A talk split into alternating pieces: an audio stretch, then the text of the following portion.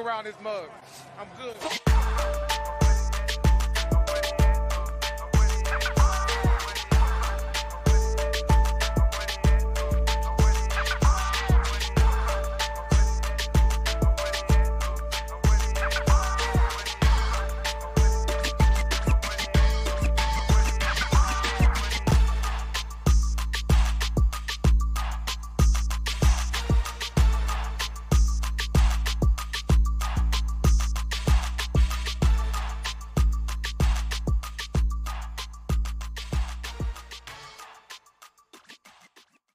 Hey, what's going on, Who That Nation? It is yours truly, TJ Jones. And yes, I am the host of the State of the Saints podcast. Thank you so much for checking out the State of the Saints podcast, where we talk New Orleans Saints.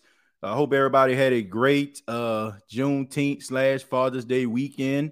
Uh, I really enjoyed my weekend. Um, as some of you may know, most of you may know, you know, I am a father and um, had opportunity to not only spend time uh, with my my son, um, but my mom and uh, sister came down uh, to Myrtle Beach to spend a little time with your boy too. So, shouts out to them, man. Uh, it was a great time, always fun. Had opportunity to even uh, do a uh, an event. Um, we took part in the Juneteenth festival for the radio station I work at, WLGI.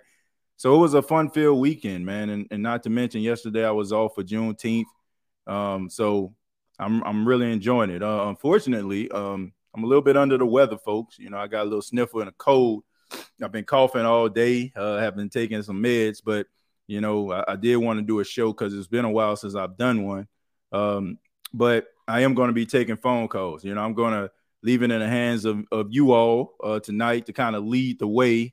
Because your boy, once again, uh, I started talking a little bit too much, started coughing and sniffling. So we're going to be talking about on this edition. We're going to be talking about the the number two cornerback competition that's uh, taking place. Uh, has been underway uh, since the beginning of the off season. Um, that involves uh, cornerbacks Alontae Taylor and Paulson Adebo. Uh, Paulson Adebo uh, came uh, to the NFL a year before Alontae Taylor did. Alontae Taylor came into the league in 2022. Paulson Adebo in 2021. And this is one of those competitions that you know, it's, it's like iron sharpens iron. It's, it's one of those situations where both guys are extremely talented. Both guys are really, really good. And there are really no losers in this situation because, regardless, both of these guys are going to see the field. Um, and what capacity and how much uh, is the question.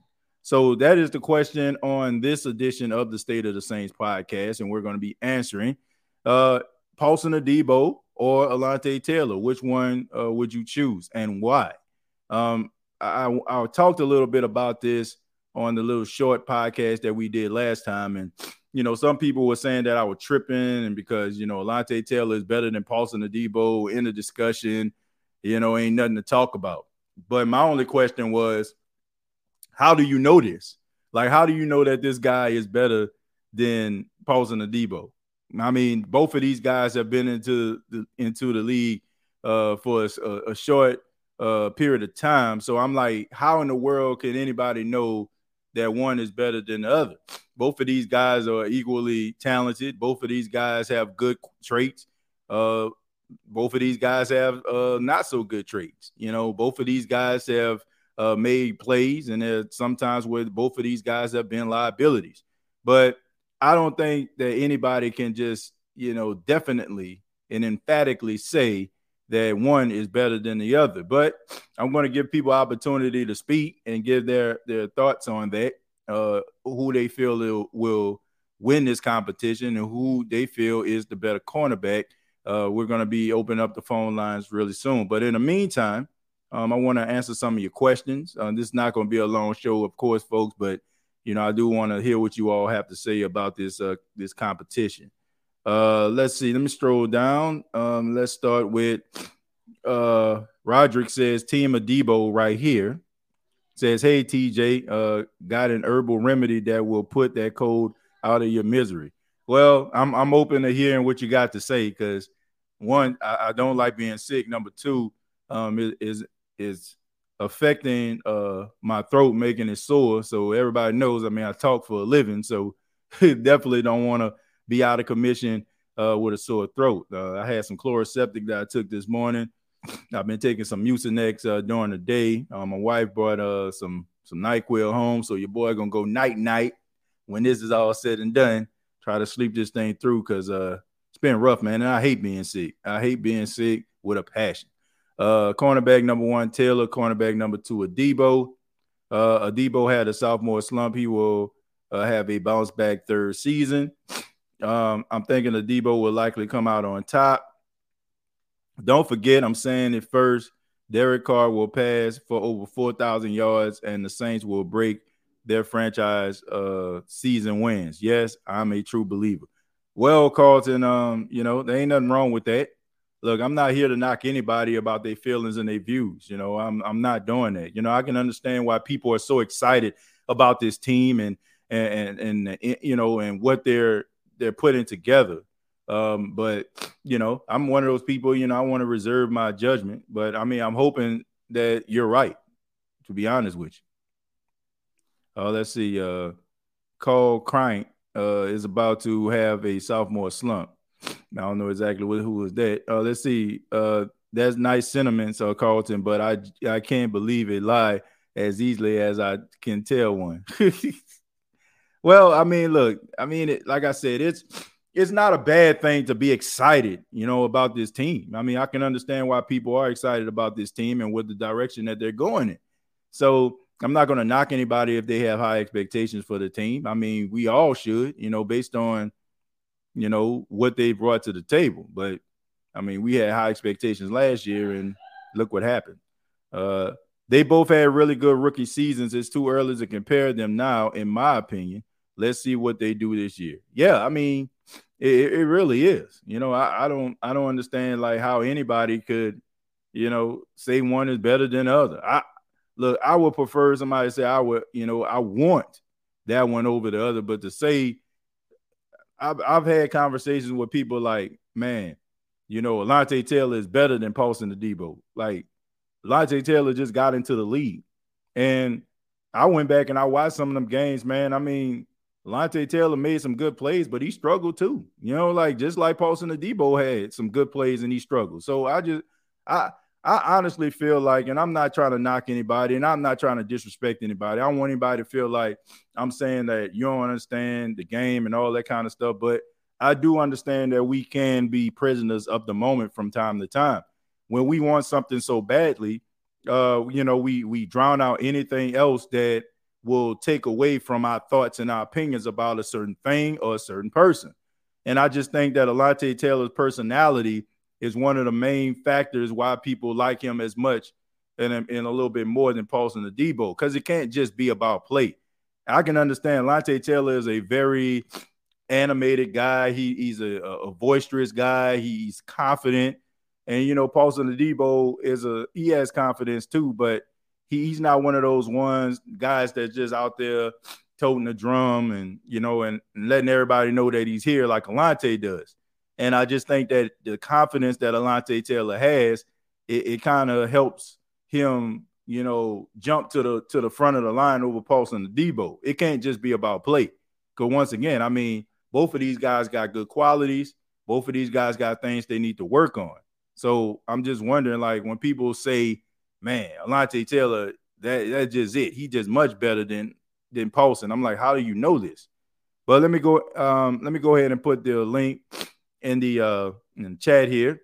Uh, once again, I apologize, folks, if I'm not as boisterous or as animated as I, I normally uh, be on these shows. You know, but like I said, it, it just dealing with this cold here, and uh, you know, hopefully we can get through this really, really quick. um, not the show. I'm talking about this cold. as I wipe my nose. but um, let me read some more before we uh open up the phone lines here. See. Uh, says, "What's up, TJ? Love the show. My two cents is this." Is a great problem to have. Either one can play and provide starter depth. Well, both of these guys can do like I said, like I, I agree with you what you're saying, uh, 504. This is a win-win situation for the team and, and the fan base. You know, like I remember a time where we just wish that we had one cornerback. You know, now we have at least four on this team that are capable of playing on the inside and out if you add Bradley Roby. You know, so I mean, this is this is a good problem to have uh, versus the times where uh, the Saints had cornerbacks on this team and these guys couldn't stop nobody, right? So Good problem to have. Uh, we're gonna go to Jerry. Jerry, how you doing, man? What's going on, TJ? How you feeling, bro? I heard you got a cold, bro. Yeah, man, a little cold, man. Uh, been coughing periodically and uh, sniffling, man. So hopefully I can get through this. And uh, you, you know, will. It's cool, man. I mean, it, it will. Hey, hey, let me tell you like this: as long as them Falcon fans ain't giving you no cold, we good. Nah, man, it's not. nah, they ain't giving me no cold, man. But yeah, so hopefully hopefully we can get like I said, man. I, I just don't like being sick. But um, all in all, man, I mean, look, I, am I'm, I'm gonna you know get through it. Just take this med- medicine and just uh, yeah. yeah, take it day by day. Uh, but how you been, man? How, how was your weekend? Um, how the family doing? Everybody's doing good, TJ. My look, I had a good birthday last weekend. Father's Day good. weekend was good. Juneteenth was good. Yeah. But uh, we we've been having some rough stuff. Uh, rough weather lately. Uh, we had, I know we had some storms on Monday, and yeah, yeah, man. Know, and prayers out to Jackson County in uh, South Mississippi. Uh, yep, prayers go out to them. Yeah, man. Um, when my mom them stay out there in Vicksburg, um, they had like uh storm kind of came through there, knocked down some trees. People don't have power as of right now, so uh, um, yeah. prayers going out to people of Vicksburg. You know, dealing with that. Yeah, man, it, has been rough, man, all over. I mean, it's been storming here all day as well, man. So people that's that's staying in these areas, man, be careful out there. You know, be careful. Uh, you know, listen to uh, the National Weather Service. Don't be trying to be a hero. Things can be replaced. You know, if you ever been facing that situation, you know, there's only one you. You know what I'm saying? They they make those TVs and them cars a dime a dozen. You know, just mm-hmm. want to let y'all know that. But uh, yeah. Jared, Jared, what, what, you got for us, man? Yeah, uh, just, just to close out on that, um, uh, you know, everybody's recovering right now. You know, everybody getting their power lines back up. So that's good news. I just saw it on the local news. But about this uh this cornerback uh battle between Paulson Adebo and Alontae Taylor, I'm gonna give the CB1 to Taylor because okay, that dude right there, TJ. If some of y'all, shouts out to everybody in in the chat, who that to y'all. Hmm. If y'all saw the Saints play the Raiders last year. Alontae Taylor, who nobody knew, mm-hmm. came out of nowhere and shut down Davante Adams.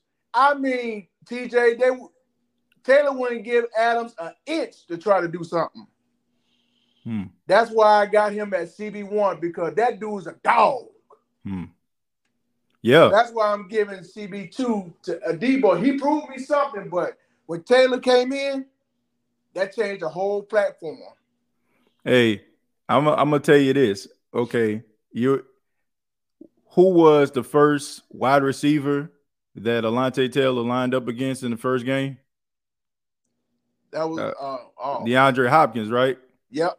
Okay, and then the second week it was um it was Deontay Adams, right? It was yep. Adams, right? Davante Adams. Yep. Who who was the first corner, who was the first wide receiver Paulson Adebo lined up against? Davante Adams, week yeah. one versus yep. the Green Bay Packers. Yeah. Right? And he caught an interception yep. off Aaron Rodgers. yeah, I remember. Yeah, that's that, when, when there we go. gave the Packers that 38-3 beat down hey, in Jacksonville. Exactly. Yeah. Like he was a he was a part of it. So Pac-Man, what's up, man? Say say who that? Who that? All right. Who that? Right. What's up, nephew? what you got, man? The night before the dentist. Okay, we're gonna read that one tonight. Okay, after Daddy finished this show. Oh, that's, but, a good, uh, that's a good one. Yeah, man. But yeah, bo- like I said, man, both of these guys.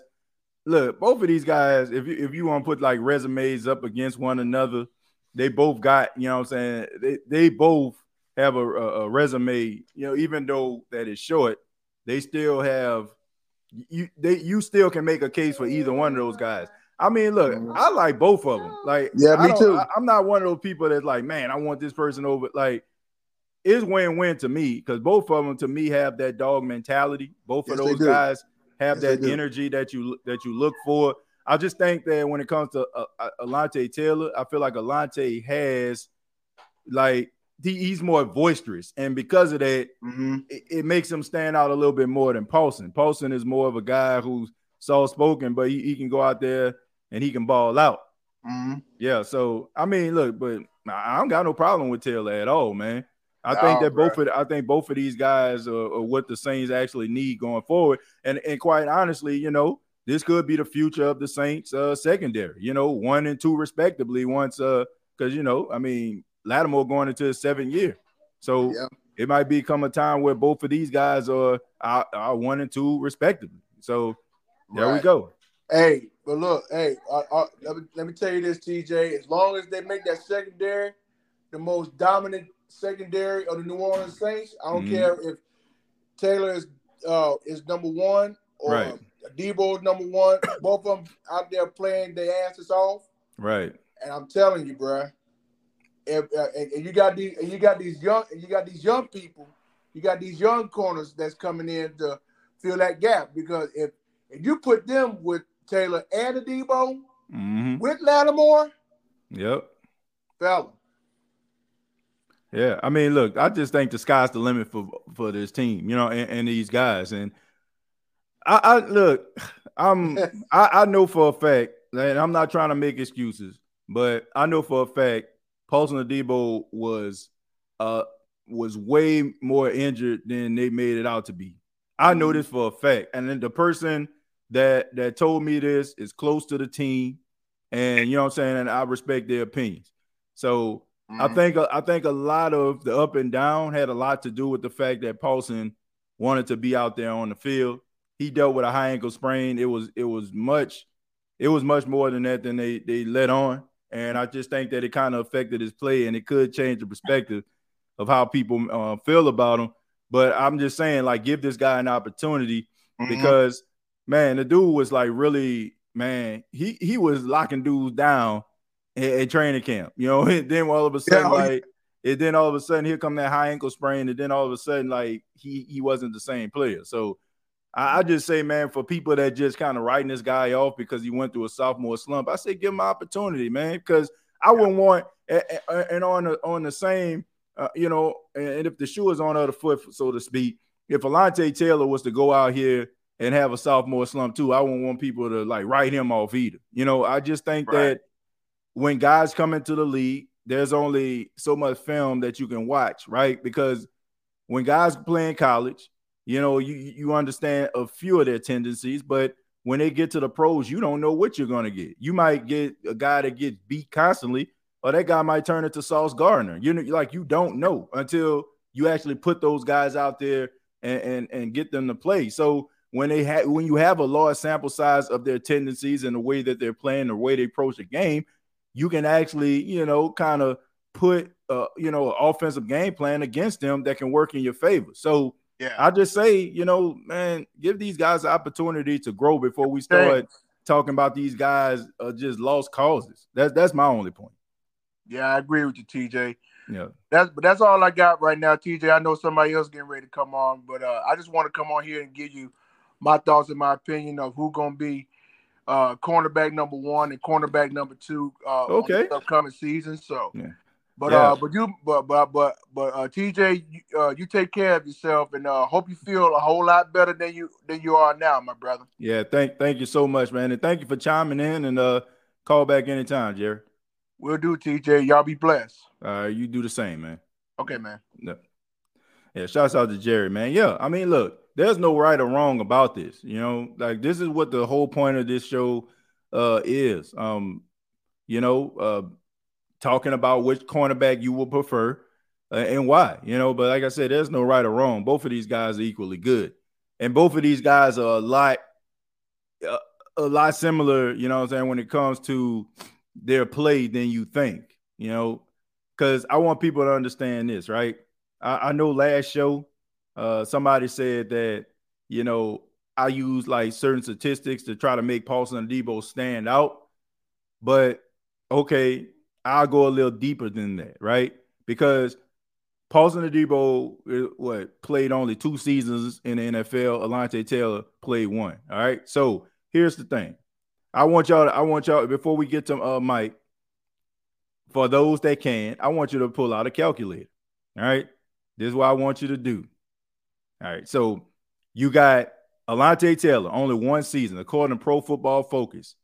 He had a overall of 54.5, right? Now, Paulson Adebo in 2022 had a, a score and a grade of 49.1. That's what he had last season, right? But Paulson Adebo in his rookie season, in his very first season in the National Football League, he had an average of 60.3.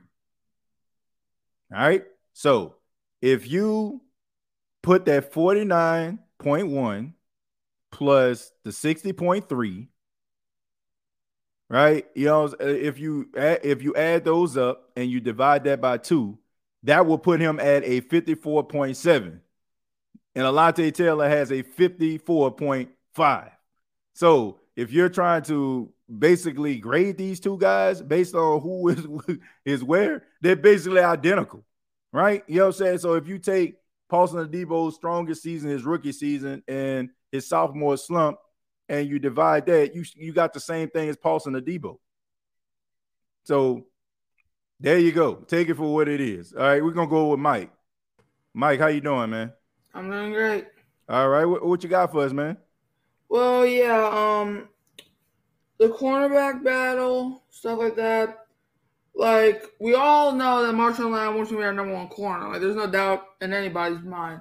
But the number two and number three corners are what we're going to be looking at. And I think you said it perfectly. You know, Alontae Taylor had an amazing rookie season.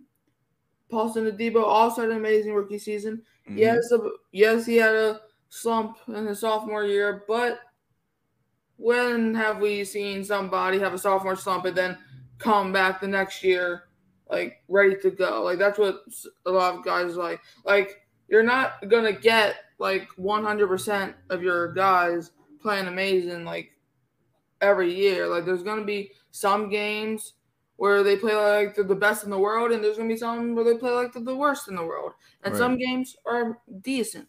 So like it's hard to like say the number two and number three corners.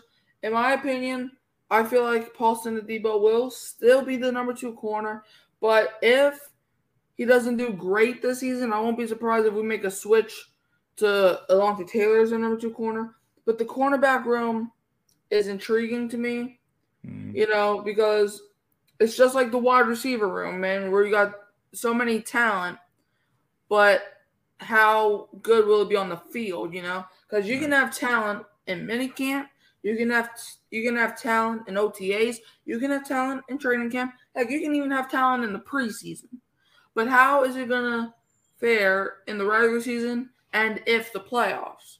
Mm-hmm. Like, because we need 17 game guys. We cannot have guys that will be good one game, suck for the next five. Good two games, suck for the next six. We cannot have that. We need 100% consistency.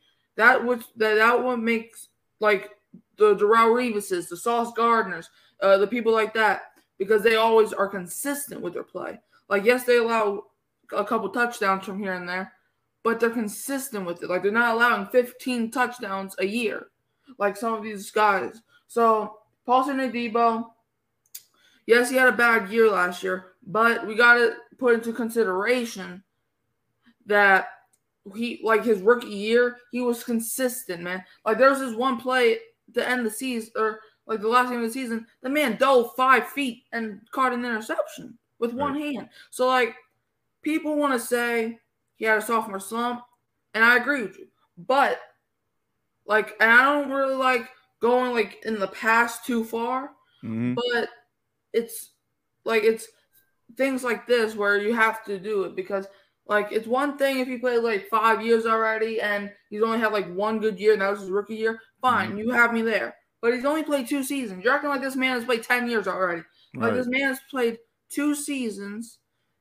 Like he played last season and the year before. Yes, he had some bad plays last year, and I am still sick of those plays. But Paulson Adebo has trained hard. Like he's trained, like in my opinion, like what I saw from him, he's trained hard. So that's what I got. Paulson Adebo, I think, will still be the number two corner. And if he and if and if he does not do good this year, I won't be surprised if we have a switch. But that's what's on my mind. Yeah, look, I, I agree with you, Mike. Yeah, the thing is, I think both of these guys are extremely talented, but it is too close to calling. It's too early in these guys' career for us to just decisively say one is better than the other. And uh, you know, I, I can understand how people may feel like one guy has like a you know a really good solid season, and then there's a drop off. I mean, if if you want to be real, you know what I'm saying, like.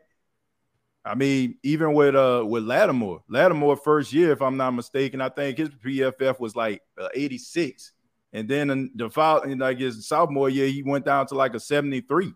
So I mean, he dropped off. I mean, when teams can be able to scheme against you and they can understand your tendencies, it, it you know they can come up with a game plan. When you're a rookie, man, these these these teams don't know what you what you're gonna do right? I mean, when you get when they get a larger sample size, then they can find a way to scheme against you. But in the meantime, you know, you're gonna reap the benefits of of being a, a unknown. And uh, you know, I I look at Paulson Adebo, I look at his size, I look at his speed, I look at the fact that you know he has like really good hands for a cornerback, but also look at the fact that the dude was dealing with an ankle injury. Uh, you know, the high ankle sprain, and that is not something that just gonna go away that's something that lingers alone, especially if you haven't uh, had surgery on it or anything like that, which I think he decided not to do throughout the season. So the reality is you're probably going to have, you know, some issues, but at the same time, it's not a reason to write this guy off. Now, if this is, like you said, a reoccurring thing, it happens over and over and over again, you know, at, at the same time, you know, like you got to do what you got to do right? But at, at, when you have a guy going to the second season, a guy going to the third season, and you're saying this guy's better, that guy's better, I just think it's too close to call. Uh, Mike, you got anything else, man? Yeah, so I'm gonna go off with this, man. Like I just read the comments, right? And you're saying that Sauce Gardner dropped like six interceptions last year. That may be true, but how much touchdowns did he allow? Like Marshon Lattimore has not been known to get so many interceptions. But how much touchdowns does he allow? Sauce Gardner, how much? He only allowed one touchdown, and that was not even his fault. Mhm. So, like, yes, I know Sauce Gardner dropped six interceptions, but like, not like these corners that are like top of their game. They are not known. Like, a lot of them are not known for interceptions. They're known for pass breakups, which Sauce Gardner does, and they're known for not allowing touchdowns, which Sauce Gardner does. Mhm. So yes, and and also yes, I know my voice sounds exhausted. Yes, I yes. All right, you can stop saying that now. But yeah, um. So yeah, that's what I got, man. Like, like if I hear one more Sauce Gardner drop six interceptions, I might I, might blow up on stream. I'm not gonna lie. But yeah, um, for now. Nah, man. Look, don't don't worry about it, and also don't worry about what the comments say either, man. I mean, people Alright, just giving their opinions and thoughts, but I mean, we we we all just doing that at the end of the day. You know, we all just kind of throwing something against the wall and hope that it sticks. When it comes to Sauce Gardner, the only reason why I'm mentioning him is the same reason why some of y'all praising Alontae Taylor, right? You know what I'm saying? like it's it's the same situation. You know, like you have if you start the, your career on a high note, you know, people might start singing your praises, but we don't know exactly what's going to take place the following year. You know, like, but at the end of the day, even if Sauce Gardner takes a drop back, you know what I'm saying, or fall back a little bit, that that's not an indication of what his career will look like. You know, so some guys start off on a high note and they come crashing down, and then some guys, you know, start off on a high note and they get a little higher, you know. So that's just the way that it goes. But I'm not going to be evaluating and saying so. I'm not going to say Sauce Gardner is the best cornerback in the league. I'm gonna say, you know I'm saying, based on what he did, he, you know I'm saying, the sky's the limit for the guy. So that's just the way that I look at it. You know, like you can't just go out here and just say, oh, this guy's the best ever after one season, you know. I mean, how many guys have we seen? We seen RG3. Like if you would looked at RG3 first year, you would have thought he would have been one of the greatest quarterbacks of all time. Vince Young is another guy. Would have thought that he was going to be like one of the best quarterbacks of all time. You know, mm-hmm. I mean, so you got to let these things kind of play out and um if, you know, and evaluate accordingly. But uh, Mike, thank you so much, uh, man. Uh, feel free to call back anytime, man. Uh, All right, take it easy. Yeah, yeah, man. Shout, shouts out to Mike, man. Shouts out to him, man. Was, he had a good point. You know, he, he was talking about consistency at the cornerback position. I think that that separates the good from the great when you're consistent at, at playing the cornerback position, consistent at playing the quarterback position that's the definition of greatness. You know, like you're gonna have some bad games. You're gonna have some games where you throw an interception if you're if you're a quarterback. You're gonna have some games where you fumble the football if you're a running back, drop a pass if you're a receiver. But when you consistently make plays more often than you make mistakes, then that that is the definition of greatness. So as long as you keep that same energy. So let me go ahead and read some of your comments. Uh, let's go with DJ. D say he had a sophomore slump and was dealing with injuries. Yeah, I mean, like I said, someone told me that uh, he, he was dealing with the injury throughout the season that that affected his play, and I believe him. I mean, he in his in his rookie season, you know, he, he gave up some plays. Of course, I'm talking to Debo, but um, you know, there was there was a, a lot of things that took place that I just felt like it had a lot to do with his injury, and I think he's gonna have a better showing. Uh, let's see. Two, I'm glad they're both better than Eli Apple. Uh, that's not saying much. Uh, Michael knows his stuff. Talk that talk. Uh, yes, TJ. So y'all stop praising Sauce Gardner. It was his rookie season. Nobody's praising Sauce Gardner, but you have to acknowledge the what you see. You know, like it's kind of like when we were talking about Marshon Lattimore in his rookie season. So kind of the same thing. Nobody, nobody was like saying like you know he's the he's the greatest ever you know, like not in his first season, but I ain't gonna lie to you, like around three and four, when I seen him locking down some of them corners every single year consistently, uh, I definitely said that he's the best cornerback the Saints ever had, and I still feel that way. I still feel wholeheartedly that Marshon Lattimore is the greatest Saints cornerback that they ever had. I'm sorry, that that's just the way I, I never seen. I've been watching the Saints football for a long time. I've been watching him for a very, very long time. I have never seen one cornerback that for the Saints just shut down the entire field more consistent than Marshon Lattimore. Now you got guys that were pretty, you know, that were good and they were solid, but they weren't like, man, I want you to guard this dude all game, and this dude is, you know, got about six targets thrown at him, and he only catch one. I ain't, I ain't never seen nothing like that you know, not in the Saints uniform. So I, I got that's how much respect I got for uh, Marshon Lattimore. Let's see, uh, TJ, that's recency bias. Rearing his ugly head again in the chat. Well, I, I don't know. excuse me. I don't know if that's uh I think I think in some cases it is um King Arthur. In other guys, you know, I just feel like maybe they just prefer because man, it, it at this particular point, it's not about play, it's about preference. Like if if we were talking about, let's just say Alontae Taylor was in his third season, playing consistently, and Paulson Debo was up and down, up and down, up and down. I can un- I can understand that a little bit more because you have a larger sample size from Taylor and Adebo for you to come up with this decision. Or, you know, in this case, if Alontae going into his third season, the fourth season, up and down for Adebo, uh, consistent play for Alontae, you got to concede. But going into year three and going into year two, like how can you do that? How can you do that, man? Like, and both of these guys, to me, like I said, they they make big plays and they giving up big plays. Uh, let's see. I'll take Champ Bailey over Revis. Uh man. Uh that's a tough one right there. But if we talk, well, I, that's a tough one. That's a tough one right there. Like, I think people tend to forget how, how great Champ Bailey was when he was like in his prime. Um, yeah, but Revis, you know, both of those guys really, really good. Kind of hard to pick between the two.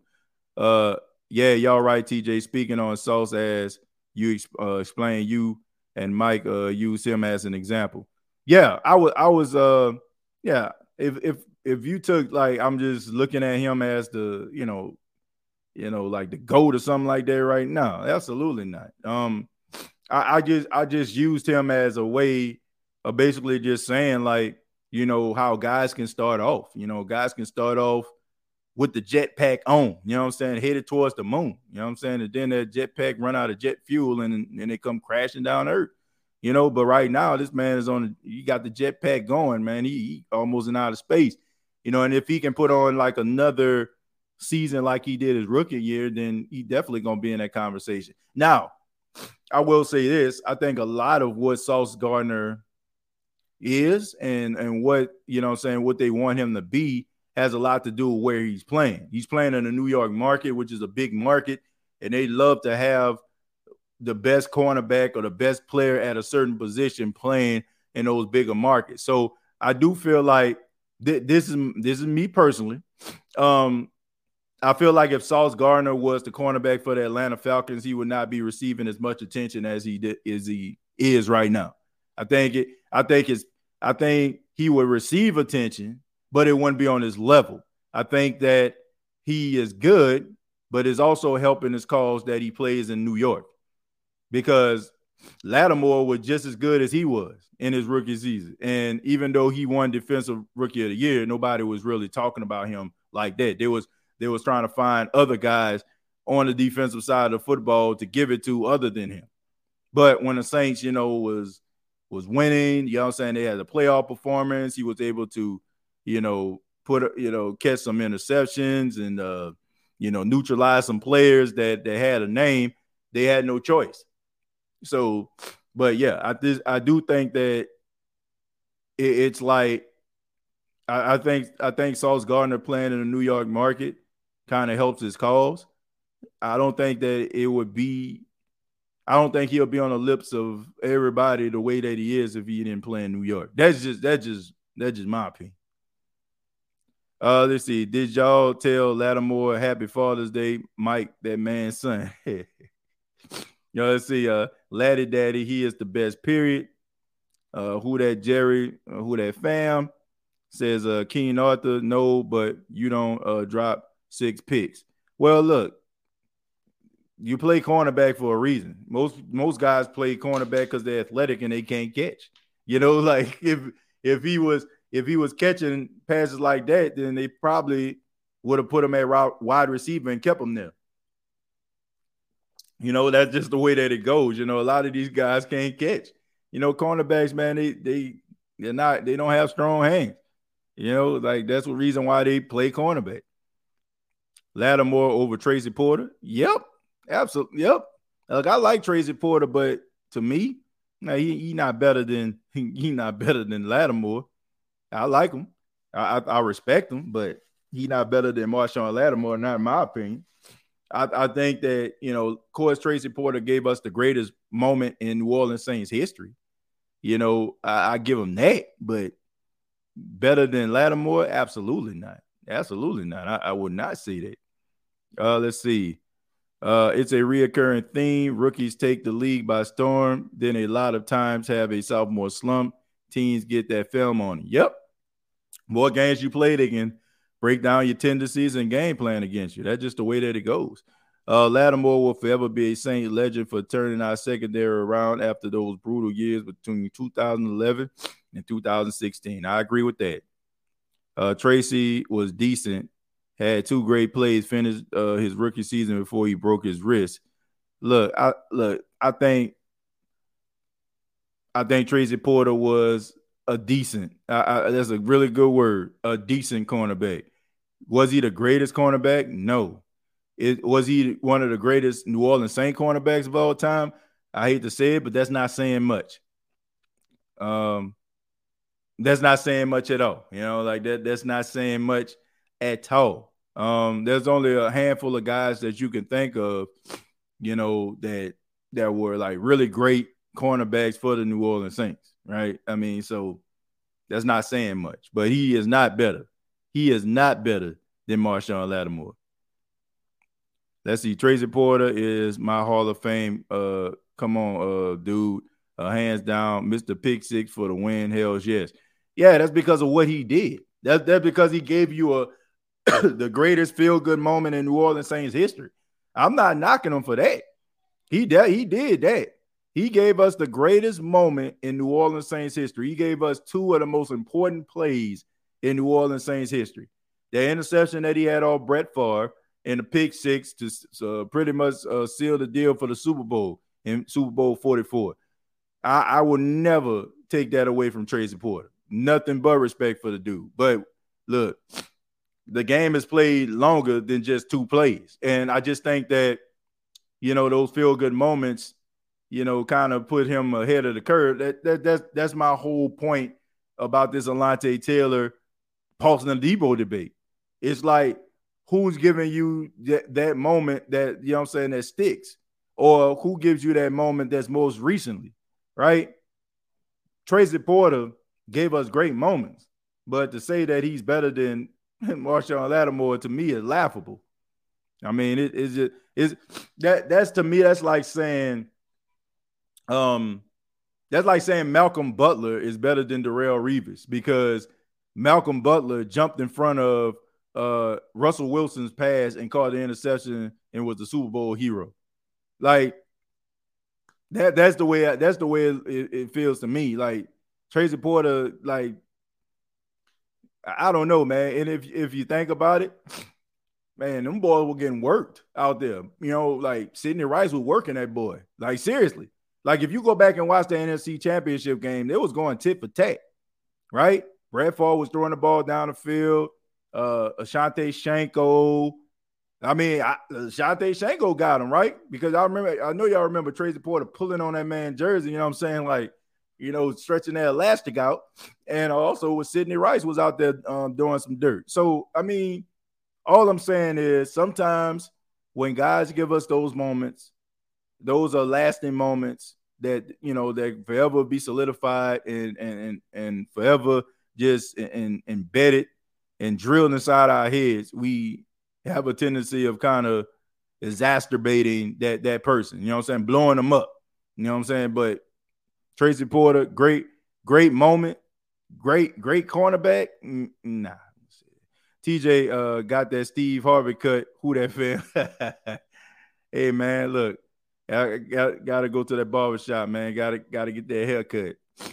Yeah. But thing about it is, I'm gonna be honest with you. Like since we on this part, you know, um, man, I, I just uh decided, you know, to to stop wearing hats for a little while, man, because I heard like it kind of dry out your hair, you know. So I've been uh, you know, shampoo and conditioner I've been doing, but a lot of times when I put the hat on, I wear hat so much it dry out. So that's the reason I ain't got no hat on today. It has nothing to do with the line, just something I just decided to do and you know decided that uh you know kind of hold off on the hats for a while because I am thinking about possibly growing my hair. Off, you know, I gotta see though.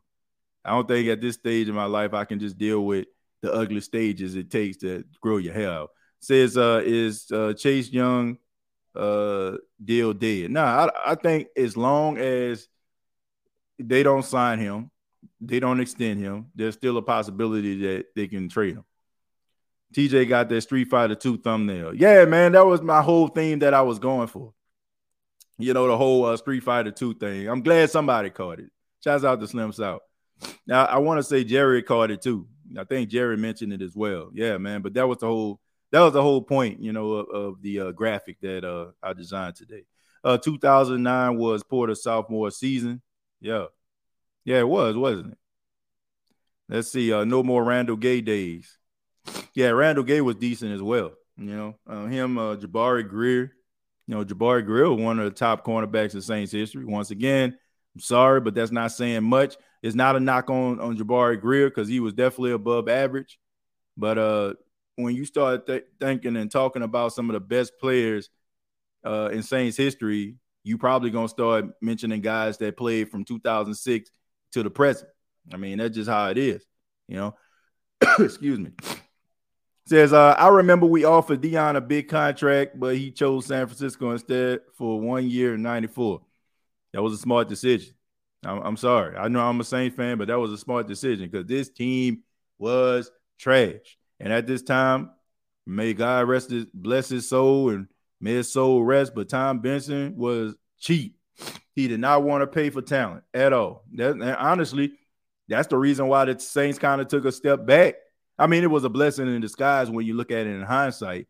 But in the two in the year 2000, when the Saints went to the playoffs and won and beat the Rams, right? The Saints had a really good defense under Jim Haslett. They had Sammy Knight as the safety. They had La'Roi Glover. They had Norman Hand, and they had Joe Johnson. You know, and you know they had Mark Fields and all these other guys out there.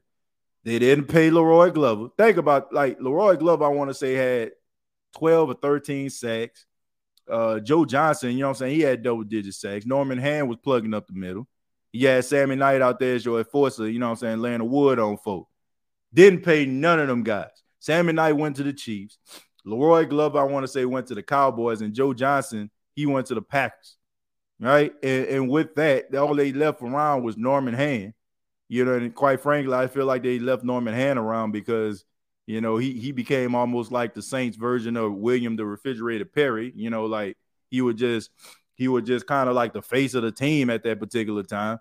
But it was not a it was not a good decision. And I think a lot of the things that happened and the positivity that we that we gained like from 2006 to the present had a lot to do with uh, Tom Benson's granddaughter, Rita Benson LeBlanc. Now, I know she has nothing to do with the team now, and that's none of my business when it comes to family affairs, but she definitely did that, right? She was the one that was, you know, pushing to try to change the narrative about the New Orleans Saints. She was the one that was moving and shaking, and I got nothing but respect for Rita Benson LeBlanc. You know, I know I, I don't know about all the rest of that stuff. I wasn't there, but um, I think a lot of the ways of Tom Benson, and especially like when he started getting older, I think he started focusing more on legacy, and he got a little bit more loose with that pocketbook. You know what I'm saying? Like that's when he, you know, he started giving money to Canton and stuff like that. That's what reason why Canton's Field named after him, and he started giving money and became like a philanthropist. And so I think it had a lot to do with some of the things that taking that took place the signing of Drew Brees, the signing of Sean Payton, maintaining Sean Payton, maintaining Drew Brees. Because I'm telling you, there would have been a time for some of some of the you younger Saints fans out there. There would have been a time where the Saints probably would have got rid of Drew Brees because they because he wanted too much money. Seriously, as crazy as that sound, yeah, it would have happened. TJ, uh, does the chat know Tracy Porter was a part of some of our historically bad defenses? yeah, I think look, I'm not this, I, I can't I'm not gonna knock Tracy Porter. Yes, he was a part of those uh, you know, defenses, but like I said, I, I when we talk about comparing him to Marshon Lattimore, I think Lattimore is better. I'm not gonna say that Porter would chop liver because he was not. I just think that the two plays that have been instilled inside of our minds kind of make us look at Tracy Porter as, you know, I mean, better than he actually was. Not to say he was terrible because he wasn't, but he just wasn't as like awesome as everybody just making him out to be. Like he was on some Revis, Deion Sanders type stuff or something like that. Like he was shutting down the field. He was a good assignment guy. You know, you tell him to, you know, be over here and you know make a you know, jump in front of a guy too every now and then. But yeah, but to say he um better than Lattimore, that that I can't agree with that one. what about Marshon, uh, stiff arm and Porter twice on the Beastquake run? I'm not look. This ain't the part. Look, guys are going to guys are going to give up plays. Guys are going to not make plays. Guys are going to, you know, th- things are going to happen. You know what I'm saying? Like th- things are going to happen. Uh, but that that's not a that's we we shouldn't look at this like oh this because a guy dropped an interception or a guy miss a tackle oh he, he's not good like even the best even the best players make mistakes even the best players drop passes fumble the football it, it just happened I, I look i'm not i'm not trying to build i ain't trying to build up no equity bad equity and be like man he, he did he was good but he did this no uh, we need to hook Tre'Quan up uh, with Mariah so she can uh, leave Zion alone. Uh, I'm not gonna touch that one right there. that for a whole different show. Uh, I remember after the Saints won the Super Bowl, they went to the White House. Obama said, I made a lot of decisions, but I never decided to go for an onside kick in the second half of the Super Bowl. yep. Yeah, that was that was a pretty gutsy call by him. Excellent example. TJ Revis had an island named after him. Yeah, I mean, look, that man was on a whole different level. Uh, Deion was the best uh, Dallas had uh, by far, but Larry Brown won the Super Bowl MVP. Yeah, I mean, look, that that's that's the whole point. and, and honestly, you can make an argument and say that Larry Brown won Super Bowl MVP because Neil O'Donnell didn't want to test Deion Sanders' side. Right? You know, I mean, I remember that game. I watched that game. It was on NBC. I'll never forget it because it was the it was the first Super Bowl I actually remember. I'm pretty sure it wasn't the first Super Bowl I, I, I was you know watching or something like that, but it definitely was the first Super Bowl I can actually remember vividly. It was on NBC, and uh, you know it was the Pittsburgh Steelers uh, taking on Dallas Cowboys. Neil O'Donnell was the quarterback. He threw more picks than Razor Ramon that day. Uh, a lot of them picks, I mean, any like honestly, the picks that Neil O'Donnell threw in that game, like any one of us would have been Super Bowl MVP. Seriously. Um, the, the Pittsburgh Steelers just did not have enough horses in the barn to beat the Cowboys, right? But it had a lot to do with the fact that he didn't want to test Deion Sanders' side. So I'm gonna throw at Larry Brown. Larry Brown ended up getting paid by the Raiders, which was a huge mistake. Just like I hate to say it, you know, I'm probably gonna make some people mad out there in Vicksburg because he's from there. But same thing with Malcolm Brown. I mean Malcolm Brown, uh, Malcolm Butler. Malcolm Butler had one play where he was a Super Bowl hero, got himself paid uh, with the Tennessee Titans, did absolutely nothing. Then he ended up like going to the Arizona Cardinals, did absolutely nothing. You know, I mean, but I ain't mad at you getting money. Um, but you know, it's just one of those things where you know guys have those great moments, and then the next thing you know, like they out the league. You know, Alvin Harper is another guy, wide receiver for the Dallas Cowboys. He was alongside Michael Irvin. You know, Tampa tried to pay him, tried to make him a number one receiver. Didn't happen. You know, like I said, I mean, you got to allow these guys to play. You got to allow the league to keep turning in order for us to really evaluate these guys fully. Because we might find ourselves looking, you know, I won't say looking foolish, but end up jumping out the window for a guy that don't deserve it. Is that why Sam Mills ended up in Charlotte? I think it was that and the fact that he was getting up there in age. Uh, ain't nobody worse than Brandon Browner. Yeah, that was pretty bad. That was pretty awful. Defensive coordinator Haslett was good. No, uh, was good. No head coach. Well, I ain't gonna say that, man, because Jim Haslett was a decent head coach. Okay, and look, you got to say he one of the best coaches the Saints ever had. Because first off, he's the first coach that led the Saints to the playoffs, and they won. Right? Um, a lot of times, I think it had a lot to do with the offense. You know, Mike McCarthy didn't do them boys no favors. Um, I, I, I don't think that Haslett was that bad of a coach. I mean, when he went to Washington and Washington went to the playoffs a couple times with Jason Campbell. So, um, you know, I, I don't think he the worst coach I ever seen. You know, I, I look, I feel like this, you know, at this particular stage, I would say that Haslett is more of a head coach and a coordinator than Dennis Allen is, right? I'm, I'm just I'm just being real, right? From what I've seen, right? I mean, I want to say Jim Haslett, he's the head coach of uh the Seattle Sea Dragons and the XFL. He was this past year, but I got nothing but respect for Jim Haslett, man. Jim Haslett uh had a really good defensive mind you know, and um, just the offense couldn't do anything. TJ, who was the worst player you ever uh let me see, we've ever had at safety? The Saints ever had at safety. I'm not gonna say Jairus Byrd. I think Jairus Byrd was um I think Jairus Byrd was just the fact that the Saints paid him so much money and he didn't play because he was always hurt. Worst safe safety? Probably uh, Fred Weary. Uh, probably the words I was in. Fred Weary. You know, uh, I think he probably was the worst.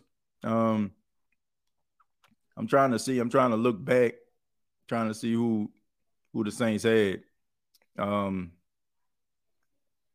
mm, that, that's probably like one of the worst I, have seen. You know what I'm saying? Fred Weary was was pretty terrible. Somebody said Roman Harper. Now Roman Harper was not a not a bad safety. He def he definitely not. He he definitely wasn't a bad safety. Probably one of the best the Saints had. I mean, he wasn't the best in, in coverage. Like Jamal Jamal Adams reminds me a lot of Roman Harper. You know, Roman Harper is a guy who can come down. You know, he's a sure tackler. He's not the fastest guy in the world. I think that was proven when he caught an interception off uh, Sam Bradford and he let Sam Bradford uh, slow him down. Uh, somebody said Jay Bellamy. Yeah, that's a good one right there. That's that's a good one right there. Terrell Buckley. Yeah, that was pretty bad. Coming over, I think, from the Patriots but he was a little bit long in the tooth around that around that time. You, he was he was a little bit long in the in the tooth. Uh, see, I thought Fred Weary was a cornerback. Um, I think Fred Weary was. Um, but I think he kind of, I think he played in between corner and uh and safety, if I'm not mistaken. I, I mean, I could be wrong. I could be wrong on that. Let me let me make sure I'm, I'm saying this right. I I I thought I remember this dude uh playing. Let me see. Let's see. He played cornerback. Okay, so he played cornerback a little bit, but I can remember him, if I'm not mistaken, playing both ways. Um, but it could it could be. Yeah, I think he was a I think he was a cornerback for a while, and then they tried to move him to safety, and maybe that's maybe that's what it was. Maybe that's what it was. I think he played safety and he was so he I mean corner, but he was so bad they kind of put him at safety and it was and it didn't make matters any better. I think that's the reason why, yeah, but technically, yeah, he was a cornerback. He, he he was a cornerback, but I think they, they did some safety work with him and um it didn't work. Uh, Fred Thomas, worst DB point, nobody worse. Uh, Jason David was pretty bad too. Uh, let's see. Weary was a safety for the Gators. Yeah, he was. He was. Like I said, he played a little bit of both. Couldn't cover uh, with a blanket. Couldn't man. Couldn't stop traffic with a stop sign. Weary got toasted every Sunday. I- exactly. I remember I was thrilled when we signed Mike McKenzie because our cornerbacks were so awful. Yeah, I mean, look, he couldn't go, and, and I hate to say it, but he couldn't really guard nobody but Randy Moss. you know, like he. But I will say this: you know, I think a lot of his best moments and his and his uh his best plays were made in, in, in, Green Bay, and I think that that was uh one of the reasons why you know it didn't really pan out consistently with the Saints. But I mean, he has some moments though. I can't. I, I know everybody remember that Monday night when uh he got signed. I want to say on a Tuesday of you know the Tuesday leading up to the Monday night game, and he played in the game and and shockingly uh, shut down Randy Moss. TJ, what player has the most intriguing what if story to you, Calvin Johnson, Barry Sanders, or Sterling Sharpe? Um, you got to say Sterling Sharpe. I mean, because when it comes to Calvin Johnson and Barry Sanders, both of those guys had a large sample size of a career, so much so that they were first ballot Hall of Famers. Uh, Sterling Sharpe was a guy that was on the cusp of being a Hall of Famer, but unfortunately, um, you know, he, man, he had that neck injury. So I would have to stay Sterling Sharpe. Uh, Sterling Sharpe was really good. He was on that level of you know those 90 wide receivers like a Jerry Rice, like a Michael Irvin. You know, like he was on that level, and and some people would even say that he was better. So I would say Sterling Sharpe. You know, I think if Sterling Sharpe played a couple more years, I don't I don't think it would have been any debate that he would have been the first ballot Hall of Famer. So I mean, you got to say Sterling Sharpe because the rest, those other guys, yes, you know they played for Detroit. Yes, you know they they lost a lot, but both of those guys in the realm of NFL fans and and and world, you know, I'm saying the world over, are recognized as the greatest at their position. So, you know, let's see. Uh, TJ, uh, your StreamYard link ain't working. Uh, I don't know why, man. I don't know why. I don't know why it ain't working. Uh, let me see. As far as what, I don't know why it ain't working, man. To be honest with you, uh, I, I apologize. Um, they say I wish we would have got Eric Allen a couple of years earlier. Then it would have been a different conversation, Lattimore or Allen. Yeah, I mean Eric Allen for the Eagles was pretty good. Um, Eric Allen for the Saints, uh, not so much. Let's see. Uh, Sterling was first wide receiver with 100 plus catches in the season. Yep. Uh, TJ, I'm still annoyed to this day at how Chip Kelly ruined the Eagles team by trading all these key players. Well, I mean, look, Chip Kelly thought he can run a no huddle offense in the National Football League, and it worked for a couple of weeks. I give him credit for that. But when teams start to adjust and coaches start to realize what you're doing, you know, it just kind of you know, it kind of just kind of flakes out. It's kind of the same thing with the Wildcat. I, I, know y'all remember like when Miami brought the Wildcat out and they had Ronnie Brown and they had Ricky Williams running that thing. It was it was hard.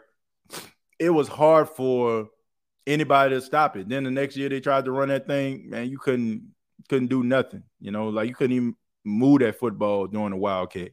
Just the way that it goes. Even Shannon says he is the second best athlete in his family. Yeah. I mean, he even said in his Hall of Fame speech, he actually made a plea to the Hall of Fame committee to consider his brother. And I, I honestly, I think they should. If you putting guys like uh, Terrell Davis in the Hall of Fame after what about six years of production, you know, he dealt with them injuries. Like, why not a guy like Sterling Sharpe? But I think, unfortunately, Sterling Sharpe gonna be like one of those guys well, I got I can't even really say that because as as time goes on, you're gonna start seeing more people that you recognize and you've seen them play the entire time, and you're gonna start seeing guys who are being recipients of the rules, and they're gonna have like these big, you know, mammoth type stats. And I just think that it's unfortunately gonna just bump Sterling Sharpe further and further down. And um, you know, it's unfortunate, but I just wish that you know they'd consider how good that dude was. TJ, were you a fan of Dorsey Levens? Yeah, Dorsey Levens was pretty good, you know, uh, for the Green Bay Packers. Solid running back, you know, dealt with some injuries and stuff like that. But when he was healthy, he made some he made some plays. He made some plays, man. Uh, yo, TJ, how many safeties do you think the Saints will keep? Um, probably four, probably four of them. Um, you're gonna keep JT Gray, right? Because he play on special teams. Uh, you're gonna keep uh Marcus Maye. You're gonna keep Tyrann Mathieu, And uh, I'm pretty sure you're probably gonna keep Lonnie Johnson. Guy like Jonathan Abram might be a cap camp casualty. Uh, hey TJ, uh, why Brent Jones and Mark Chmura are not in the Hall of Fame? Uh, Mark what?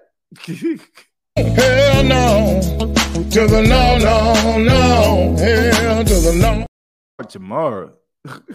Brent Jones. Man, what we talking about? Mark Chmura. Wait a minute. I, I, we can't be talking about the same dude here. Uh, man, we can't be talking about the same dude. You gotta be kidding me. ah man. Um, yeah, Mark Chmura, uh, absolutely not. I don't even want to get. I had to. I had to think about the dude. Um, this. I mean, I. I don't know. I don't know. Let's see. Uh, is that Gale Sayers is in after I believe six seasons. Uh, Sharpe uh should be in. Well, I think that you have to think about the time when Gale Sayers was in there, and you also have to think about uh certain innovations that weren't in play yet. So that's maybe the reason why Gale Sayers uh, is in there. Uh, why? Uh, somebody laughing said, TJ, why are you ignoring my request? I've been wanting to use this. You is kind, you is smart, you is important. Just know that you're kind, smart, and important here on the Still Saints podcast. Uh, let's see. Uh, honestly, Josh Hill already qualified as a Hall of Famer for real, for real. Josh Hill, uh, Saints Hall of Fame, Saints Hall of Fame. You got to be talking about that, right? Uh, Josh, he's not ignoring you. He just missed it. Yeah, man. Look, I'm sorry, man. I, I if I'm missing folk. Uh, let's see. Sterling Sharpe is still being talked about after all these years, so he should be. Yeah, I think I think he should be. It may be like one of those things where you know, you know, they always have that that one old guy that nobody really remember in this modern era. Uh, you know, probably played in the '60s or the '70s or something like that that they put in. You know, I think it's probably going to be like that, unfortunately. But I just hope that he can get in so he can see it. The wide receivers in the 90s were Bananas, Rice, Irvin, Carter, Rison, uh, Sterling, Reed, Givens, uh, Jeffers, uh, yeah, Jeffries, uh, Rod Smith, Tim Brown, Herman Moore, Isaac Bruce. Yeah, I mean the list goes on and on. A lot of talent, a lot of talent, uh, a lot of talented players. Uh, what Saint outside of Cam that's on his roster do you feel like is another Hall of Fame candidate? Uh, I feel like Alvin Kamara is a Hall of Fame candidate. Uh, a couple more good years from Lattimore, I feel like he would be a a, a candidate. Um, this might sound insane, but if Taysom Hill can have like three more years, I can see him in the Hall of Fame. Like I want people to like hear me out with this. You got to understand, like Taysom Hill carved out a lane for himself. He's like a pioneer when it comes to, you know, his position because he has no position. It's almost like uh, to me, it's almost it's almost like you got to make an exception for a guy, kind of like how I feel about Steve Tasker. Like to me, I don't I could like I don't think he in the Hall of Fame, but he should be. Like Steve Tasker was a special teams ace, like one of like the best special teams player of all time. Like I feel like you you got to start making exceptions for guys like that. Like you're you're not breaking the doors down to let a kicker in, but when Justin Tucker retires, he should be in the Hall of Fame.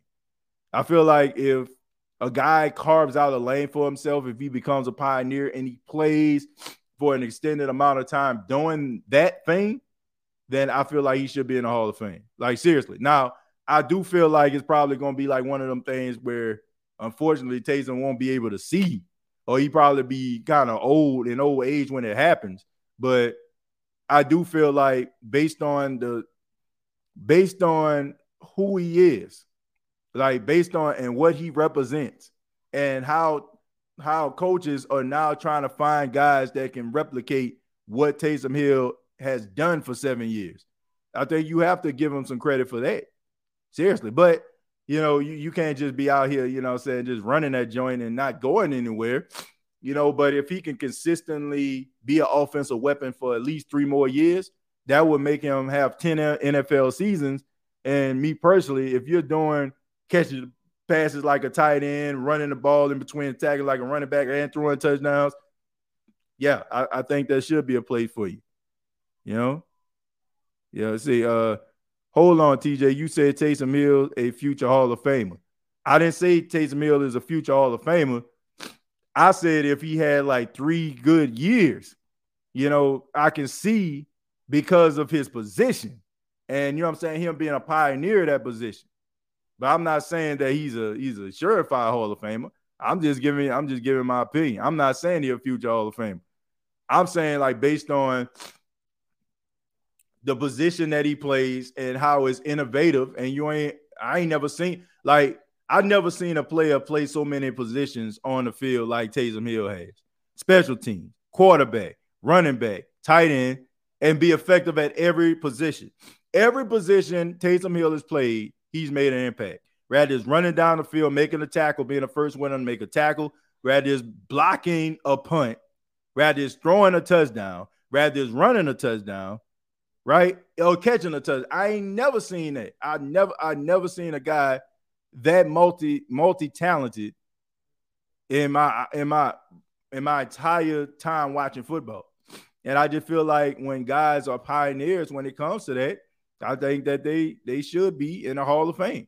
Now, I feel like if guys come after him and they kind of replicate that, if they supersede what he does, then yes, they should be in there too. But I, I feel like when you find some a guy who is a a pioneer, you know, the godfather of their position, then I do feel like they need to put him in the Hall of Fame. You know, I, I do. I mean, because how many players can you think about throughout history have you ever seen like uh Taysom Hill? I haven't. You know, I, I never seen like in my lifetime, I've never seen a guy like Taysom Hill. So yeah, I do feel like if he plays like three more years and he's consistent and he is impactful like he has been, yes, I do feel like they need to find a place for him. I ain't saying he gonna should be a first ballot. I ain't saying that he should be a second ballot. I, I mean, this could be one of those situations where you get passed on on and on, but in in when teams start to find more guys like Taysom Hill, you got to start looking back and, and, and saying, man, you know what? Who's the first guy that really was doing all these things? And it's Taysom Hill. So that's the way I look at it. Yeah, Steve Tasker and Don Beebe should be in the Hall of Fame. I, yeah. you know, I, I, think Steve Tasker to me, um, not so much Don Beebe, even though I think that Don Beebe was one of the best slot receivers of his of his uh, generation. Uh, but I, I definitely would say uh, Steve Tasker. Taysom beat the Seahawks last year by himself. Uh, never mind, Taysom fumbled the ball once. He gets uh, hit hard, then misses the next two to three weeks. I mean, what? I mean, I, I don't understand it, man. I, I just there, everybody get hurt, man. Everybody get injured, right? And if we like everybody, like I can say for every Saints player that has ever played, no matter how great they are, I can talk about a boneheaded play that they made or a mistake they didn't make. But that doesn't mean that that person isn't good. That doesn't mean that that person isn't great. That doesn't mean that that person didn't make an impact. You know, I just think sometimes, man, we we look at a person's shortcomings and, and like that's just not the way to do it, man. You know, and honestly, I think that that's kind of funny. You know that you say that, uh, Jerry, but you're the biggest Jameis Winston fan that's walking the face of guys green earth. So you're bringing up, a, you know, Taysom imperfection of fumbling, but you will shout from the rooftop how great Jameis Winston is if he throws an interception and if anybody says that he shouldn't be the starting quarterback of the Saints. Not trying to put you on the spot, but I'm just saying, man, I'm, I'm just saying, right? We got to be careful about how what we're doing and what we're saying. You know, I mean, I know he makes mistakes, but you're a guy a lot of people make arguments that he makes a lot of them. You know, even though I like Jameis, shouts out to him, shouts out to the team. I'm just saying we we, we got to be careful with that because somebody can hit you with that that one right there, buddy. Uh, let's see, Colston uh holds Saints record for receptions. Yeah, yeah, he, he does. You know, and uh, is definitely one of the most underrated wide receivers of all time, and uh, unfortunately, probably going to be one of those guys that never makes the Hall of Fame. You know, I just think when I, I wrote an article a couple weeks ago about Colston when he turned 40. And uh, you know, I was just saying, you know, I think that what hurt Colston was his uh quiet demeanor, you know, and he was playing in an era where, you know, the diva wide receiver was uh was being birthed. You know, uh, you had the Chad Johnsons, you had the Terrell Owens, you had the Steve Smiths. Like you had these guys out here, you know, with the theatrics and the and the dance moves, you know, and Colston. I mean, Colston just crosses his heart and point up to the sky. You know, that was his that was his celebration. You know, you rarely knew Colston exists, you know, but if you need a play, you need a touchdown, here come number 12. But I just think that the lack of Pro Bowl appearances, uh, the lack of all pros, I don't think it was his fault. Like I, I really honestly feel like if Marques Colston had a personality like Michael Thomas, he probably would have gotten more consideration than he did. But I just think that because he was so quiet and you know other guys were very boisterous, I just think that it kind of hurt Colston. But Colston was definitely uh, one of the best. You know, he, he definitely was one of the best. Uh, let's see, that's not true. I'm the biggest Jameis Winston fan in here, but I can tell the truth about him. Oh yeah, I mean, look, I mean, it, that wasn't, you know, that wasn't a, a knock, you know what I'm saying, on Jameis at all. I'm just saying, you know, like if we're talking about guys in perfection, I mean, we can like say that about anybody. I'm, I'm we can say that about Drew Brees. You talk about Drew Brees, you know, and and some of the things that he did, you know, and, and but everybody makes mistakes, but I don't think that's a knock or an indicator of a guy's not good or a guy, you know. But now I, I don't know if a guy has enough built up equity to, to you know, kind of, you know, for us to look back and be like, man, this dude was a good player.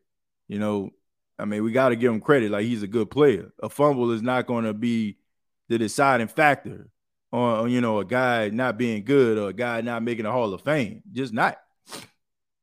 Uh, hey TJPL Thomas was never the same after getting hit and knocked out of the 49ers game. Yeah, yeah, for the most part. and we and the Saints needed him that that game. And I honestly feel like if he he stayed in, Saints probably would have had enough to win. Uh, TJ, I can see Olave breaking Quiet Storm's record. Yeah, I mean, I can see Michael Thomas breaking, you know, his records, but I mean, it all depends on if he wants to come back or not. But uh, and receiving yards, not just receptions. Yeah, he, he has all the same statistical records as a receiver. Uh, this team will never have survived without Tre'Quan. Let's keep it 100. Um, survive without Tre'Quan for what? Oh, hell no. uh, TJ, uh, who uh, would scare you most in the open field one on one? Reggie Bush, Shady, uh, Corey Dillon, or AP of the bus? Um, Adrian Peterson. Adrian Peterson, absolutely. Like Adrian Peterson had really good breakaway speed. He had power. Man, Adrian Peterson was something special when he was younger. Even when he was in Oklahoma, I mean, the dude was like virtually unstoppable. I mean, Reggie Bush, if we talking like USC Reggie Bush, yeah. Um, Shady McCoy, mm, you know, he was good, but I mean, I would I would uh, say you know USC Reggie Bush, um, Oklahoma or Minnesota or Adrian Peterson, um, Jerome Bettis. Yeah, he would he would drop that shoulder on you. But if we talking about the open field, I feel like I would be able to catch uh, Jerome Bettis, clip him up or something. Like if he full head of steam.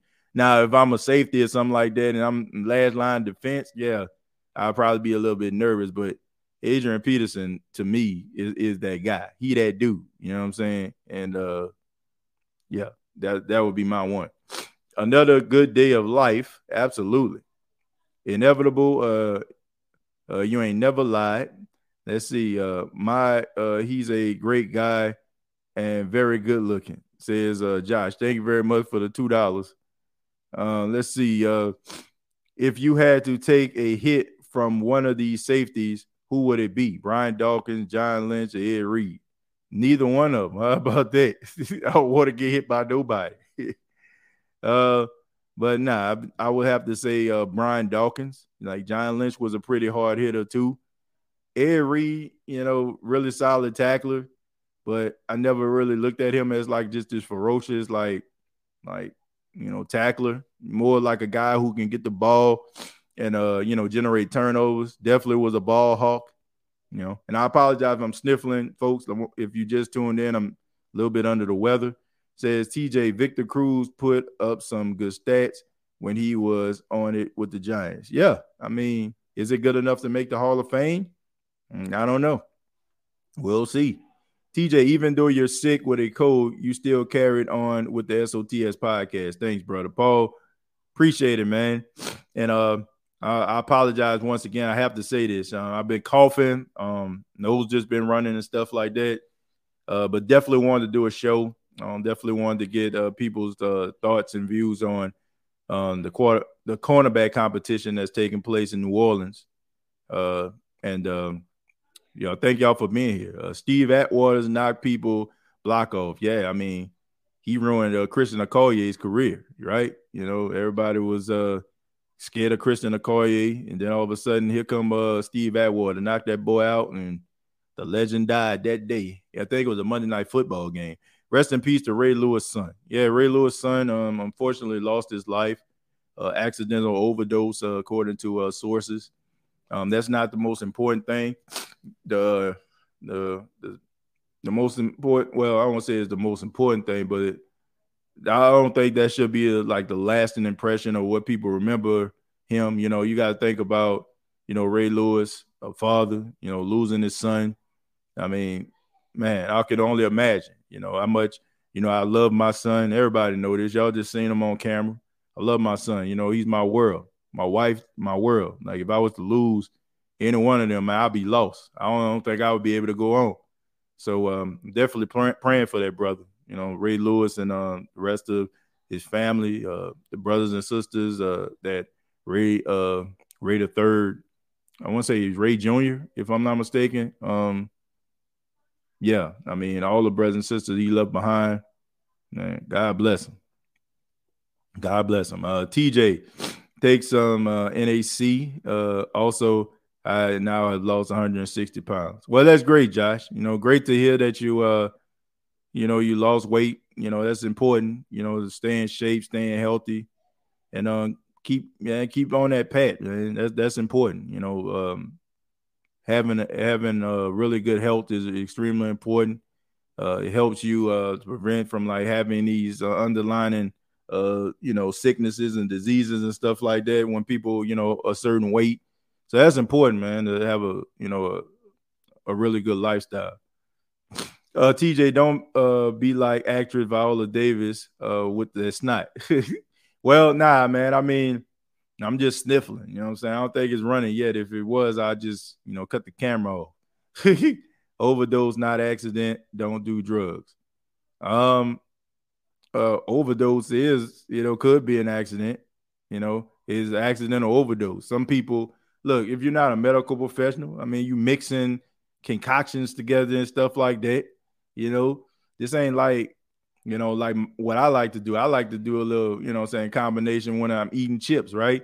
I don't just eat one bag of chips. I eat two. You know, I mix a little hot fries with the white cheddar popcorn or something. You know what I'm saying? Like that, that ain't nothing. But you know, when we talk about some of these medications and stuff like that, and you mixing these these different things together that don't go. I mean, if you're not a medical professional, you know, you don't know. You know, you, you hear about these things or somebody recommend that. And you know, a lot of peer pressure out here for these young cats, you know, trying to fit in, trying to act like, you know, act like they own and, you know, they with it. You know, it, it just was a bad, it was just a bad night at the office, unfortunately. You know. Uh TJ, I feel the same way. I'm wondering if it had uh, to do with sleeping with the AC on, then being out in the heat all day. Um, that it could be. You know what I'm saying? I ain't gonna lie to you. You know, I came downstairs and I, you know, I seen the air conditioning in my house over the weekend was at 66. I'm like, wait, whoa, wait a minute. You know, we, we normally don't keep it that cold up in the joint. You know what I'm saying? But uh it was like at 66. I'm like, man, what is going on? You know, but uh I don't know what it is, man. I mean, it could be that, could be, you know, coming in, you know, and being in a cold element like my house, and then man, we went out to the beach. Uh, I was at an event, you know, uh, over the weekend, Juneteenth event. I mean, it could have been a lot of things. Could have been a lot of things. I don't know, but just hate being sick.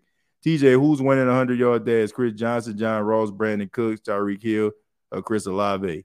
Um, I would have to say um, John Ross. I have to say John Ross.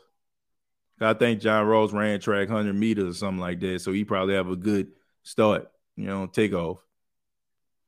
Let's see, uh, TJ, uh, his name is Foster Moreau. Yep, Foster Moreau. yep, that's what you know, I, I, would, I would put emphasis on his last name since people was like, yeah, his name ain't Monroe. Like all these uh phonetic, uh, you know, uh, professionals out there. Uh, NAC completely got rid of my COVID two months ago. Yeah, well, look, I'm all for like just feeling better. I don't care what it is. You know what I'm saying? I just don't like being sick. Uh, chips ain't drugs, TJ. I know it ain't, but I'm just saying though, you know, mixing. I'm just saying I mix, you know, mix different things. I use this example as, you know, I don't think about, you know, the the cholesterol combination. I don't think about that. You know what I'm saying? Like, well, all, all I'm saying is when you're doing things, sometimes you're not thinking about what can possibly happen. You know what I'm saying? Especially if like people are telling you about these things and they're living to tell you about it. And you combine that with peer pressure. You know, sometimes people can make mistakes. And uh, you know, that's why they call it an accidental overdose. Like my wife, you know, for those that don't know, is a nurse practitioner. You know, my wife was to prescribe certain things to a person. You know I'm saying? She'll be able to know, you know, how many milligrams and all that kind of stuff or what not to mix.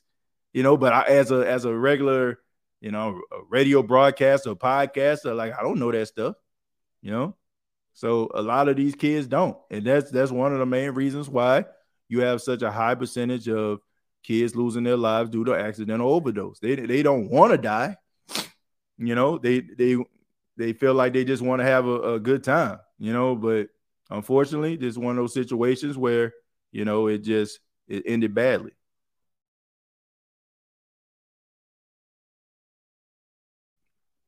Excuse me, I had to sneeze. I'm gonna read a few more and then I'm gonna get up out of here, folks. Think the uh, the medicine I took wearing off here. Wait, TJ, what did uh Darrell Green run for? I think he ran like a four two and and and was fast his whole life, you know, because we know Darrell Green, he played for a long time for the for the Redskins. Devery Henderson was a sub four three, wasn't he? Yes, Devery Henderson was really fast, especially in college uh, TJ, when you and Big Q going to hook up? I don't know, man. I mean, when we get an opportunity, you know, I know a lot of times, you know, um, when uh, you know, Big Q and I, you know, talk, a lot of the shows will have to take place on weekends, and I don't know, man. Like uh, at that particular time, um, I wasn't able to do it because my wife uh, was working weekends, and uh, for the most part, you know, I was at home with Paxton. But now, you know, my wife uh, no longer works weekends. It can probably be easier. And then on top of that, man, me and um, Big Q, uh, man, we share the same love and passion for boxing. So I mean, would love to like talk, you know I'm saying, just about other things other than, you know, I would love to talk Saint football, of course, but also with boxing. I mean, anybody that knows Big Q, uh, keep up with him, know that he's a really good guy, and he's even like greater human being. You know what I'm saying? Like I, I think, look, there, there's a few people that you meet and you talk to, and you see them like on screen, and then they're the same person like that you see, like, and that's that's not a facade. Like the way Big Q is, that's that's not a facade. That's not a character that he's playing. Like he's a like a real legitimately loving, caring person and really passionate about what he does. And I have nothing but respect for him. We love to do um, you know, love to do a show with him. You know, there's a couple guys like that. You know, Mike Detillier is another. Ross Jackson uh, is another. Uh, Steve Wyche, like, is is another. I mean, so so many different people. You know that that you get opportunity to meet behind the scenes, and me personally. Now you see like the type of personality that they have, and you realize like it's just not a facade. They're just the the essence of who they are. And uh, Big Q definitely uh and has positive energy. Like when you watch his show, like that's who he is, and uh, I think that's the reason why he's he's so great at what he does.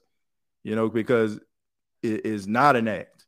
I think the biggest issue what people face when they're doing podcasts, um, if they're not being themselves, they kind of quit or give up, throw in the towel because um, it's not who they really are. So I don't think it's a coincidence that most people that are successful in the podcast game is a, is a is probably the, them or it's probably them turned up a little bit, you know, but it's still them as a person. Uh, let's see. Uh, Adebo did way too much holding. Yeah, I mean, I, I agree with that. Uh, let's see. Hit that like button and subscribe to the SOTS on your way out. Yeah. Speaking of which, thank thank you, King Arthur. You know, I appreciate that, man. Um, the segue to uh to say that this has been the State of the Saints podcast. Really do appreciate it. Uh, much love to everybody uh here. Uh, shouts out to all those individuals that uh chimed in, called in on the show, also made the comments. No matter how you contribute to the show, really do appreciate it. Uh, you can check out previous episodes that are available on Apple Podcasts, Spotify, iHeartRadio, Anchor FM. Uh, the State of the Saints podcast is also a part of the Belly Up Media Network. And also, you can check out Megaphone FM for the State of the Saints podcast as well. Uh, check out gumbopodsports.com. Just put out an article today about Taysom Hill that I want you all to check out. Him playing a little bit more receiver.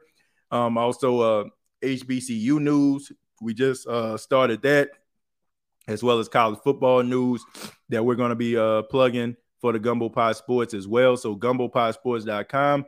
And also, you can follow me on Twitter at TJAY Jones 8. Till next time, all I got to say is, who that?